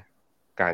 ก็แบบสูงขึ้นอย่างต่อเนื่อง หลายประเทศเขาก็เขาก็แบบอยากจะไปสังคมดิจิตอลอยากใช้เทคโนโลยีมากขึ้นงั้นก็เป็นก็เรียกว่ามันก็เป็นกลไกของภาครัฐนะก็ต้องใช้นโยบายบางอย่างมาเพื่อกระตุ้น ให้เงินมันกลับเข้าไปอยู่ในระบบอินเทอร์เน็ตประมาณนั้นนะฮะอะหน้าต่อไปครับ GDP ของตัวอินเดียนะครับ คาดการณ์ว่าปี 2023เนี่ยจะอยู่แถวๆประมาณสัก 6.9%ใกล้ๆกับ 7%ไม่ได้มีการปรับลดประมาณการตัว GDP มาเลยนะตั้งแต่เข้าไตรมาส 4 ปี 2022 ที่ผ่านมา แต่ว่าปี 2024 นะ นักวิเคราะห์ของบูมเบิร์กที่บูมเบิร์กไปรวบรวมมา คาดว่า GDP ของอินเดียจะเริ่มชะลอลงจาก 6.9 เนี่ยเหลือ 6%ในปีหน้านะครับวันนี้ไปดูตลาดหุ้นอินเดียหน่อยฮะ ตลาดหุ้นอินเดียเนี่ยเขาบอกว่าดัชนี BSE Sensex เนี่ย ตอนนี้นะเกือบเกือบครึ่งหนึ่งเป็นหุ้นกลุ่มธนาคาร สถาบันการเงิน สัดส่วนคืออยู่ที่ประมาณสัก 43% 17%เนี่ยออยู่ที่เทคโนโลยีแล้วก็อีก15%อยู่ที่ Energy Sector นะครับ ไปดูตัว PE ของ Nifty 50นะตอนนี้เนี่ย แพงกว่าหุ้นโลกนิดนึง แต่ถ้าเทียบกับตัวกราฟเมื่อกี้ถ้าคุณจำได้นะ S&P 500 เมื่อเทียบกับหุ้นโลกเนี่ย Nifty 50ถูกอ่าเขาเรียกถูกกว่า แต่ไม่ถึงแต่ไม่ถึงกับถูกกว่าหุ้นโลกคือถูกกว่า S&P 500 กลับมาดูที่หน้าจอผมไปดูที่กราฟของตัว BSE Sensex เป็น candlestick เอาอินเด็กกลับมาลบ NASDAQ ลบดาวโจนส์โอเค ก็จะเห็นว่า BSE Sensex เมื่อวันจันทร์บวกมา 0.38% ยังเดินหน้าอยู่ทิศทางเป็นขาขึ้น มานับตั้งแต่เดือนมีนาเป็นต้นไปนะฮะถ้าทะลุผ่าน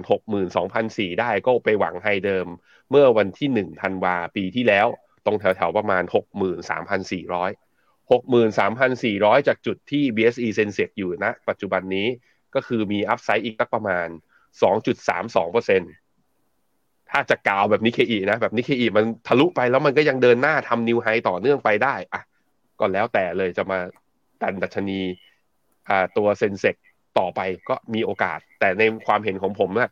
ก็ไม่กล้า ผมไม่ค่อยชอบซื้ออะไรที่มันแพงไปแล้วเข็ดแล้วไงเคยมาแล้วแล้วไปติดเวลาติดดอยมันติดค้างที่มันค้างนานเพราะฉะนั้นก็ระมัดระวังในการลงทุนกันด้วยนะครับ ครับ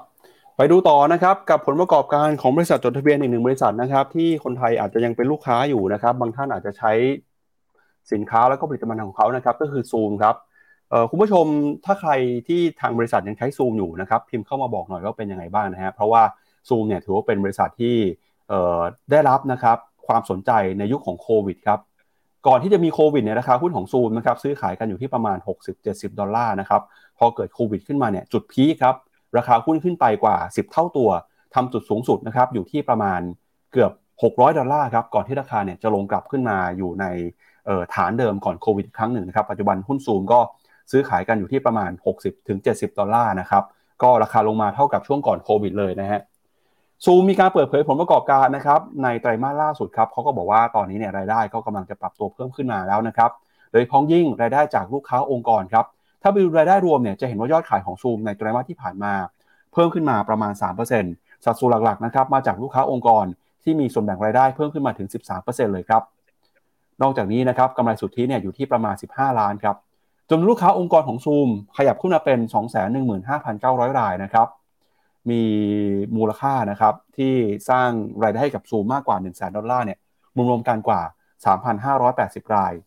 แล้วก็มีอัตราผู้ใช้งานออนไลน์นะครับที่เลิกการใช้งานหรือว่าคนที่เลิกใช้ซูมเนี่ยนะครับเขาบอกอยู่ที่ประมาณ 3.1%ต่อเดือนนะครับอาจจะเป็นตัวสะท้อนว่าคนกลับเข้าไปทำงานที่ออฟฟิศมากขึ้น ผู้ใช้งานของซูมอาจจะส่งสัญญาณชะลอตัวลงไปบ้างนะครับ คุณอีเด็กยวนครับผู้บริหารของซูมระบุว่าตอนนี้ลูกค้าบริษัทให้ความสำคัญกับแพลตฟอร์มของบริษัทมากขึ้น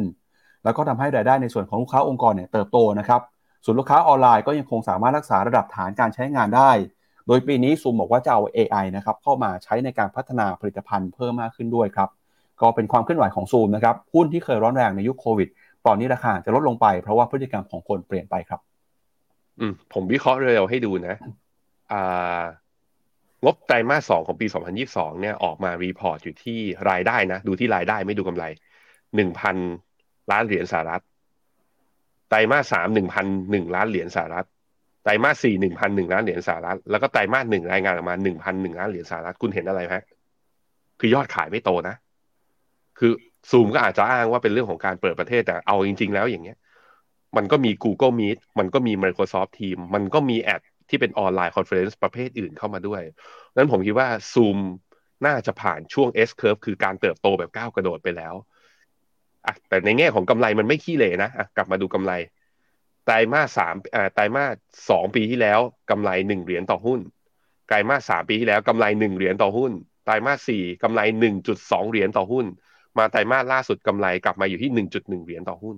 คือมีกำไรต่อเนื่อง แต่มีแค่กำไรรายได้ไม่โต ยอดขายไม่โต ผู้ใช้งานไม่โต ตลาดก็ทีทว่ามันก็เป็นแค่หุ้นแวลูตัวหนึ่งอัพไซด์มันจึงเนี่ยฮะก็คือยังเทรดต่ำกว่าเส้นค่าเฉลี่ย 200 วันอยู่ นั้นซูมจะเติบโตได้มากกว่านี้ มันขึ้นอยู่กับผู้ใช้งาน ว่าจะตามมาหรือเปล่า ก็ต้องไปหานวัตกรรม ต้องไปหาเทคโนโลยี หรือทำยังไงก็ได้ เพื่อดูดให้คนเนี่ยกลับเข้ามาใช้ซูมมากขึ้น ซึ่งก็บอกว่าเป็นงานที่ท้าทายแน่นอนครับ ครับ อันนี้ก็เป็นความเคลื่อนไหวของซูมนะครับ เดี๋ยวเราไปดูข้อมูลเพิ่มเติมมาหน่อยนะครับ มุมมองนักวิเคราะห์นะครับ ตอนนี้ส่วนใหญ่เนี่ยไม่ได้ตื่นเต้นกับราคาของซูมหรือว่าความน่าสนใจจากการเติบโตในรอบนี้สักเท่าไหร่นะครับ 24 รายคำแนะนำถือครับ ราคาปัจจุบันอยู่ที่ 71 ดอลลาร์ ราคาเป้าหมายของคนที่ให้คำแนะนำซื้ออยู่ที่ 85 นะครับ ก็มีอัพไซด์ประมาณ 19%นะครับ แต่ส่วนใหญ่ให้คำแนะนำถือมากกว่าครับ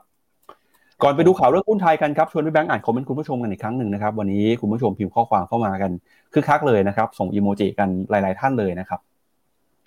คุณจอห์นสโนเดนเขาบอกว่าไอสิ่งที่เขาส่งมาคืออิโมจิมอบหัวใจมอบให้ใครอะมอบใหใครหรอให้พี่ปั๊บใช่ไหมคุณแอสเซนก็บอกว่า อินเดียเอานโยบายจากไทยพักดีไป ยกเลิกแบงค์พันน่ะละฮะแหม คุณจาวิทเขาถามบอกว่าเขาวิเคราะห์ MOU ผลกระทบต่ออุตสาหกรรมกันทุกช่องเลย ฟินโนไม่เอาบ้างเหรอฮะ นี่ไงเดี๋ยวข่าวต่อไป แต่คงไม่วิเคราะห์ถึงรายละเอียดถึงอุตสาหกรรมนะ แต่ว่าอะเดี๋ยวพาไปดูภาพรวมว่าเราเห็นกันยังไงบ้างอะพี่ปั๊บครับ ครับไปดูกันหน่อยฮะกับเรื่องของ MOU นะครับที่ทำให้เมื่อวานนี้ตลาดหุ้นไทยเนี่ยถือว่าเป็นตลาดหุ้นที่ซื้อขายกันผันผวนมากนะครับเป็นรถไฟหอกตีลังกาเลยครับเพราะว่าในช่วงเปิดตลาดเนี่ยตอนเปิดตลาดมานะครับหุ้นไทยดิ่งลงไปติดลบมากกว่า 23 จุดนะครับลงมาทำจุดต่ำสุดของวันที่ 1,491 จุดนะครับก่อนที่ในช่วงเที่ยงช่วงบ่ายเนี่ยจะค่อยมีแรงซื้อกลับขึ้นมา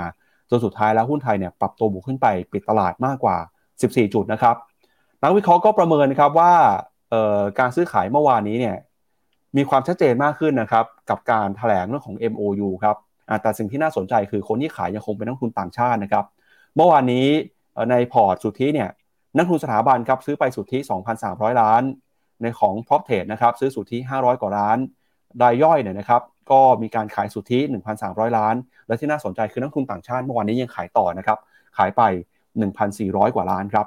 มุมมองของนักวิเคราะห์นะครับประเมินว่าจากถ้อยแถลงแล้วก็ MOU ที่ออกมาประกาศนะครับ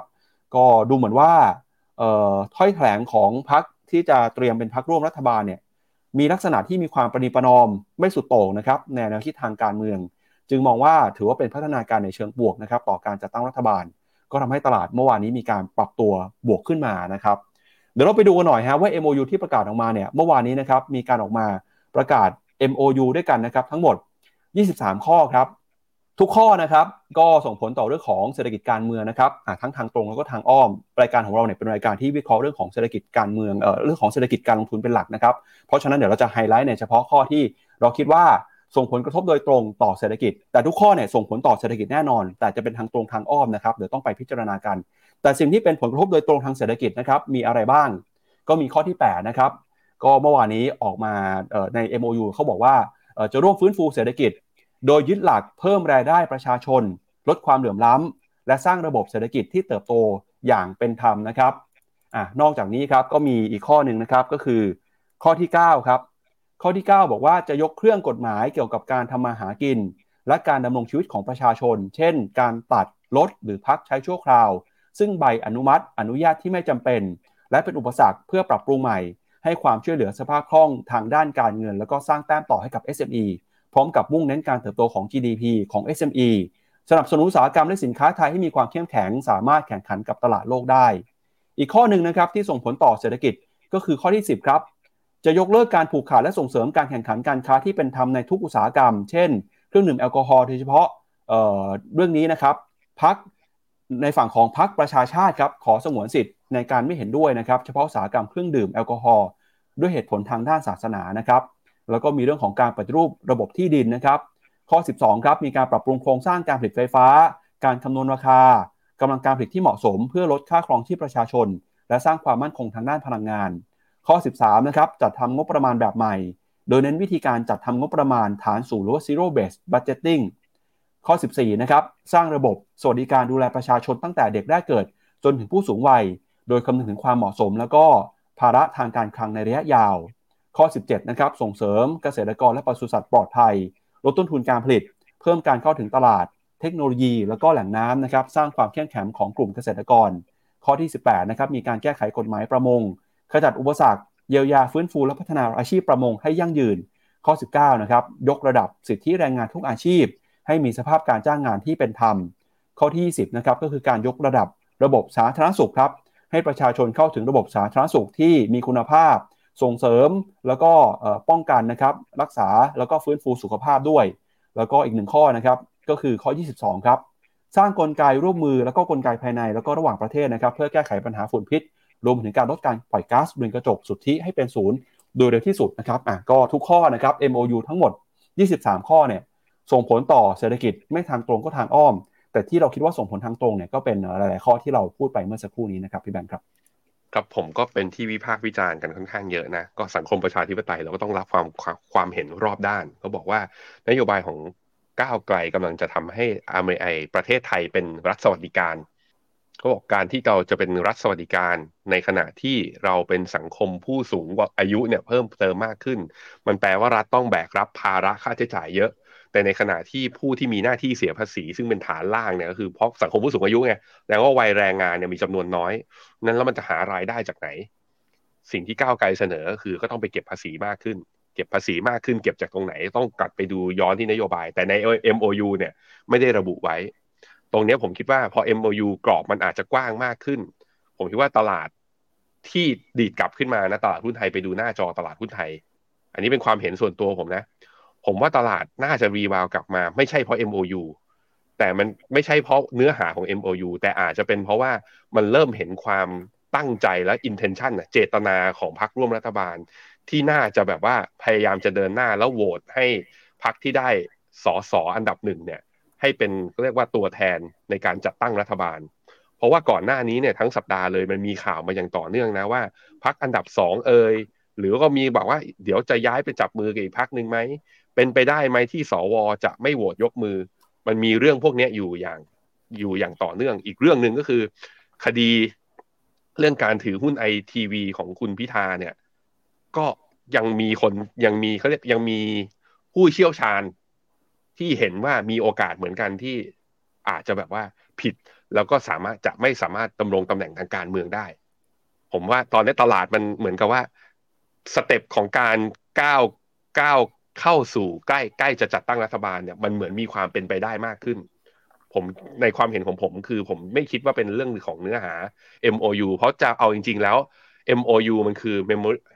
Memo of Understanding ไม่ได้มีผลในทางกฎหมาย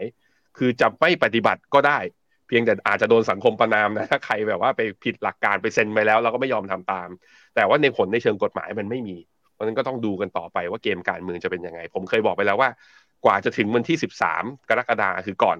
กกตต้องประกาศผลเลือกตั้งอย่างเป็นทางการ แล้วไปโหวตกันในรัฐสภานะกันต่อเลือกตั้งประธานสภา เลือกตั้งประธานสภาเสร็จก็ไปเลือกอ่าไปเลือกนายกกันต่อเนี่ย เนี่ยอีกทีหนึ่งคือกรกฎานะ มันไม่เร็ว พอมันไม่เร็วเนี่ยการรีบาวของตลาดหุ้นไทยนะตอนนี้มันยังตอบไม่ได้เลยครับ ว่ามันกลับไปเป็นขาขึ้นจริงไหม แต่มันในฐานะของคนที่อยู่ในตลาดทุนใช่ไหมแล้วก็มีการลงทุนในหุ้น เราก็อยากให้หุ้นขึ้นนั่นแหละ ก็มองในแง่ดีแล้วกันมันลงมาก็ได้ซื้อหุ้นถูก ส่วนจะขึ้นได้ยาวๆไหมผมคิดว่าก็ต้องค่อยๆประเมินกันไป ตอนนี้มันยังวิเคราะห์อะไรไม่ได้เลยครับครับก็ขอบพระคุณภาพข่าวเมื่อสักครู่นี้จากสำนักข่าวทูเดย์ด้วยนะครับไปดูกันหน่อยฮะแล้วมุมมองของนักวิเคราะห์ต่อตลาดหุ้นไทยในรอบนี้เป็นยังไงบ้างนะครับ ก็ไปดูมูลค่าของหุ้นไทยเปรียบเทียบกับตลาดหุ้นโลกกันหน่อยครับอือครับผมตอนนี้หุ้นไทยเนี่ยเอ่อถ้าเมื่อกี้นะเอสวันนี้ที่เราคุยกันมา เราเปิดภาพนี้ PE ของ S&P 500 เทียบกับหุ้นโลก อยู่ที่ประมาณบวก 1.8 standard deviation คือ S&P แพง PE ของตัวเซนอ่า Nifty 50ของอินเดีย แพงแต่แพงไม่เท่า S&P 500 อยู่ที่ประมาณสักบวกไม่ถึง 1 standard deviation แต่ส่วนหุ้นไทยนะตอนนี้อยู่ในโซนถูก ตอนนี้อยู่ประมาณสักลบ 0.3 ลบ 0.4 standard deviation เมื่อเทียบกับหุ้นโลก เพราะนั้นถ้าเอาความถูกเนี่ยหุ้นไทยอยู่ระดับเนี้ยดาวไซด์ไม่น่าจะเยอะ ผมคิดอย่างนั้นนะ ยกเว้นแต่เจอวิกฤตอะจัดตั้งรัฐบาลไม่ได้ มีปัญหาเบิกจ่ายงบประมาณไม่ทันปรับเป้า GDP ลง ไอ้ต่ำกว่าลบหนึ่ง standard deviation อาจจะเกิดขึ้นนะครับครับอะในแง่ของตัว GDP ของประเทศไทยครับปี 2023 นี้ Bloomberg Consensus คาดการว่าจะอยู่ที่แถวๆประมาณสัก 3.6%โดยปี 2024 จะดีกว่าปีนี้นะ คาดการว่าอยู่แถวประมาณสักเอ่อ3.8%นะครับ ครับ ก็ในระหว่างที่ รอความชัดเจนนะครับ เรื่องของการเมืองในบ้านเรา แล้วก็ความเสี่ยงที่เกิดขึ้นมาในตลาดโลกเนี่ยช่วงนี้นะครับ Finnomena ก็มีการออกคำแนะนำในการปรับพอร์ตนะครับจะมีพอร์ตไหนบ้าง มีพอร์ตไหนที่ท่านลงทุนอยู่บ้างจะต้องปรับพอร์ตหรือเปล่าเนี่ยเดี๋ยวมาดูกันหน่อยครับพี่แบงค์ในช่วงของเดียว opportunity ครับ ครับผมอะผมไปเร็วๆนะฮะก็เมื่อวานนี้เราแจ้งกันใน Finnomena Live ตอนทุ่มหนึ่งไปแล้วว่าเราจะมีการปรับพอร์ตไปนะฮะ โดยการปรับพอร์ตนี้จะไปกระทบกับพอร์ตที่เป็นโมเดล private wealth หลายโมเดลทีเดียวอะไปดูด้วยกันอะไปดูกันนะฮะเรื่องแรกครับก็คือเราเห็นว่ากรอบเงินเฟ้อไทยเนี่ยตอนนี้ลดลงสู่ระดับเป้าหมายแล้ว อยู่แถวๆกรอบแถวๆประมาณสักโซนหนึ่งถึงสามเปอร์เซ็นจริงๆ ค่ากลางคือประมาณสองเปอร์เซ็นตอนนี้เงินเฟ้อไทยเนี่ยตัว headline CPI อยู่ที่ประมาณ 2.67 แปลว่าแรงกดดันที่จะทำให้ไทยรีบขึ้นดอกเบี้ยแรงๆเนี่ยน่าจะลดลงด้วยเงินเฟ้อของตัวเองอย่างที่สองคือเฟดก็คง terminal rate เขาก็คงอยู่แถวนี้แหละ5ถึง5.25 นั้นถ้าเฟดไม่ขึ้นดอกเบี้ยด้วย interest rate gap ไม่กว้างขึ้น ไทยก็ไม่มีความจำเป็นที่จะต้องขึ้นดอกเบี้ยด้วย เพราะนั้นมุมแรกครับก็คือไทยดอกเบี้ยน่าจะใกล้จุดสูงสุดแล้วนะฮะพอไปดูอัตราดอกเบี้ยที่ขึ้นมาเนี่ยเราก็ขึ้นมาจุดสูงสุดในรอบนั้นตั้งแต่ปี 2019เนอะเรายังไม่ถึงขนาดที่ขึ้นไประดับแตะ 2%แต่ของอเมริกาเนี่ยอยู่ที่ประมาณ 5.25 สูงทีเดียว พอไทยเรามีแนวโน้มว่าดอกเบี้ยจะอยู่แถวๆนี้ แล้วอาจจะลดลงในอนาคตด้วยนะ ถ้าอเมริกามีการปรับลดอัตราดอกเบี้ย จึงเป็นที่มาที่ว่าเอ้ยถ้าอย่างนี้ แม้แต่กองพักเงินเนี่ย เราไปเลือกกองพักเงินที่มาลงทุนในตราสารหนี้ที่อายุยาวขึ้นมาหน่อยได้ไหมกองที่เราเลือกจึงนั่นแหละครับ เปลี่ยนกองเราขอเปลี่ยนกองเป็นกอง KKP S Plus จากค่ายเกียรตินาคินพัทระนะฮะเขาบอกว่ากองนี้เนี่ย maximum drawdown ต่ำคือเป็นกองที่กองมันนี่กอง short term fixed income fund ที่ NAV ไม่ได้บวกทุกวัน แต่ถ้าคุณถือยาวแถวๆสักประมาณ1-3เดือนขึ้นไป โอกาสลบน้อยมาก อย่างหนึ่งปี ถ้าคุณถือย้อนหลังไปหนึ่งปีนะมีช่วงที่ติดลบก็มีเหมือนกันแต่ติดลบน้อยมากลบ 0.08 เท่านั้นเองแล้วก็สามารถกลับมาได้ แล้วก็จะเห็นว่าผลตอบแทนย้อนหลัง 3 เดือน 6 เดือนเนี่ยก็อยู่ใน first อ่า second quartile นะอยู่ที่อ่าโซนดีมากนะครับอะลองไปเทียบ ranking ครับหน้าต่อไปที่เป็นตารางนะ KKP S Plus เนี่ยให้ผลตอบแทนเป็นอันดับต้นๆ ในกองทุนตราสารหนี้ระยะสั้นในไทย โดยผลตอบแทนย้อนหลัง 3 เดือน ถ้า annualized return แล้วเนี่ยอยู่ที่ประมาณ 1.69%ตัวเลขนี้สำคัญยังไง ตอนนี้พวกกองอ่าพวกเงินฝาก e-saving ที่เป็นเงินฝากไร้สมุดบัญชีเนี่ยตามเงินฝากธนาคารเนี่ยนะอยู่ที่ประมาณสัก 1.5 ถึง 1.6%แถมถ้าดอกเบี้ยคุณเกิน 20,000 บาทเมื่อไหร่คุณเสียภาษีถูกไหมแล้วแถมบางบางบัญชีเนี่ยก็แคปเงินคุณไว้ด้วย ว่าห้ามฝากเกินเท่านั้นเท่านี้ แต่กองทุนมันนี่มาเก็ตฟันข้อดีคืออย่างที่หนึ่งคือไม่เสียภาษี อย่างที่สองคือ NAV รันทุกวันเหมือนเปรียบเสมือนว่าซื้อวันนี้นะแล้วลงทุนวันนี้อีกหนึ่งเดือนข้างหน้าขาย ขายแล้วได้ดอกเบี้ยด้วยคิดคล้ายๆแบบนั้น อย่างที่สามคือตอนนี้แหล่ง running yield ของ KKP S Plus เนี่ยสูงกว่าดอกเบี้ยเงินฝากด้วย เพราะฉะนั้นใครที่มี e-saving อยู่ฝากเงินในธนาคารไว้เยอะๆเนี่ย ผมคิดว่าลองพิจารณากองทุนมันนี่มาเก็ตฟันนะกองที่เราแนะนำคือ KKP S Plus ก็สามารถเอาเงินมาลงทุนในกองนี้ได้ ไปดูที่ไส้ในของพอร์ตครับ ก็เขาจะไปลงทุนในกองทุนอีกทีหนึ่งนะ คือกอง KKP Plus Fund ที่เป็นคลาส F ไม่มีค่าธรรมเนียมอะไรนะ ประมาณสัก 40%แล้วก็ไปลงทุนในกองทุน KKP Act Fix Fund ก็คือไปลงทุนพวกตราสารหนี้เอกชนอะไรพวกนี้เพื่อเพิ่มผลตอบแทนเพื่อเพิ่มยิว จึงเป็นสาเหตุไงคือกองทุนเขาอะลงทุนในกองทุนมันนี่มาเก็ตฟันอีกทีหนึ่งก็จริงย้ำว่ากองทุนนี้ไม่มีค่าธรรมเนียม คือเอาไว้สำหรับให้เนี่ยให้พวกกองทุนอย่าง อกองทุนตัวอื่นมา enhance yield เพิ่มเติม แล้วก็ไปซื้อตั๋วเงินคลัง ไปซื้อตั๋วหุ้นกู้เอกชนเข้ามา เพื่อทำให้อัตราผลตอบแทนนั้น สูงกว่าอัตราผลตอบแทนพันธบัตรรัฐบาลนะครับอะไปดูต่อครับ เพราะฉะนั้นจึงเป็นที่มาครับของการปรับพอร์ตครั้งนี้ โดยพอร์ตแรกก็คืออย่าง global absolute return แล้วหรือว่า GAR เนี่ยก็ขอโยกออกจาก KFS Plus ของบลจกรุงศรีนะโยกเข้า KKPS Plus ทั้งจำนวนเลยก็คือ 10%เนี่ยก็โยกเข้ามา พอร์ตที่ 2 ครับ RIS นะครับ RIS หรือ Retire Retirement Income Solution ก็เอาออกจาก Money Market Fund จากกรุงศรีเนี่ยเข้าตัว KKPS Plus เช่นเดียวกัน ในสัดส่วนเท่ากันครับ17%นะครับ GIF ครับ Global Income Focus นะพอร์ตที่สำหรับการจ่ายกระแสเงินสด เรามีทิ้งไว้ในตัว KFS Plus อยู่ 20%ก็โยกเข้ามา KKPS Plus นะครับในจำนวนเท่ากัน แล้วก็พอร์ตสุดท้ายคือ GCP หรือว่า Global Conservative Port นะครับก็ออกมาจาก ตัว KFS Plus 10%มาเข้า KKPS Plus นะครับอะอันนี้ก็คือสำหรับพอร์ต private wealth model แต่ว่าใครที่ถือพอร์ต Triple G หรือ Global อ่า Global Growth ของ Finnomena เนี่ย เราก็มีการปรับพอร์ตด้วยเช่นเดียวกัน ไอตัว global growth ของเรานะ ตัว triple G ของเราเนี่ย จะไปลงทุนใน universe ของเราก็จะมีลงทุนในเวียดนาม healthcare พลังงานสะอาด blockchain อ่า e-sport cyber security semiconductor tech จีนนะมีทั้งหมดเลย จะเห็นว่า correlation ของกองเวียดนามเนี่ยนี่ให้เห็นนะว่า correlation ของกองทุนเวียดนาม เมื่อเทียบกับกองทุนอื่น ๆ ที่อยู่ใน Triple G เนี่ย correlation ต่ำแล้วมองจากโมเดลนะครับโมเดลเนี่ยอ่าตอนนี้เนี่ยก็เลยมีการสั่งในการ reallocate ด้วยการออกจากตัว M Renew ประมาณ 2%ไม่เยอะนะ แล้วก็ออกจาก e sport 1%ออกจาก semiconductor 1%ไปเพิ่มใน หุ้นจีนที่เป็น Star Tech เนี่ยหุ้นจีนเทคขนาดเล็ก 2%แล้วก็ไปเพิ่มข้างในตัว Cyber Security 2%ส่วนเวียดนามเนี่ยยังคงสัดส่วนไว้ที่ 20%ถึงแม้ว่า correlation จะต่ำแต่ว่า คือเราคำนึงถึงประโยชน์เรื่องการกระจายความเสี่ยง ถึงชอบตัวไหนมากๆ ก็ไม่อยากจะใส่ให้มันเยอะเกินไป เพราะกลัวว่าถ้ามีปัญหาขึ้นมาเนี่ยมันจะฉุดพอร์ตในภาพรวมนะครับ ก็จึงเป็นที่มาในการปรับพอร์ตครั้งนี้อะไปดูที่หน้าสุดท้ายอะจะเห็นนะฮะก็คือ M Renew เนี่ยลดสัดส่วนจาก17%เหลือ 15% TMBES StarTech จาก 5%เนี่ยเพิ่มสัดส่วนขึ้นเป็น 7% U Hero นะครับที่เป็น e sport นะเพิ่มจากสัดส่วนเดิมจาก 6%ลดลงเหลือ 5%แล้วก็ Semiconductor ของ KKP จาก 6%ลดลงเหลือ 5%แล้วก็ Global Sec นะครับ Global Sec Global Cyber Security จากสัดส่วนเดิม 6%เพิ่มขึ้นมาเป็น 8%และนี่คือการปรับพอร์ตคำแนะนำซึ่งเราจะมีการยิงโนติแจ้งเตือนไปยังคนที่มีพอร์ตโมเดล เหล่านี้ตั้งแต่เช้านี้เป็นต้นไปนะครับ ครับมีคุณผู้ชมถามมาครับพี่แบงค์เอ่ออันนี้เกี่ยวข้องกับ u g i s ด้วยหรือเปล่านะครับ อันนี้ดูเหมือนว่าจะไม่ใช่นะครับเพราะว่าเอ่อไม่ u g i เกี่ย s วกับเป็นยูตราจิสสารหยังนี้โลกยังอยู่ในครับน้ำหนักเหมือนเดิมอย่างเพราะตัวนี้เป็นกองทุนพักเงินระยะสั้นนะครับครับก็เป็นคำแนะนำนะครับที่มาฝากกันในวันนี้นะครับ ก็อยากเชิญชวนคุณผู้ชมครับ ถ้าหากว่าเห็นเอ่อ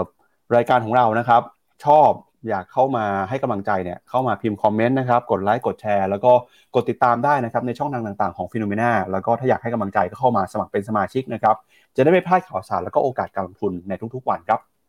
ส่วนวันนี้นะครับเราสองคนและทีมงานลาไปก่อนพรุ่งนี้กลับมาเจอกันใหม่นะครับ สวัสดีครับ สวัสดีครับ บริการที่ปรึกษาการลงทุนส่วนตัวจากฟิโนมีนา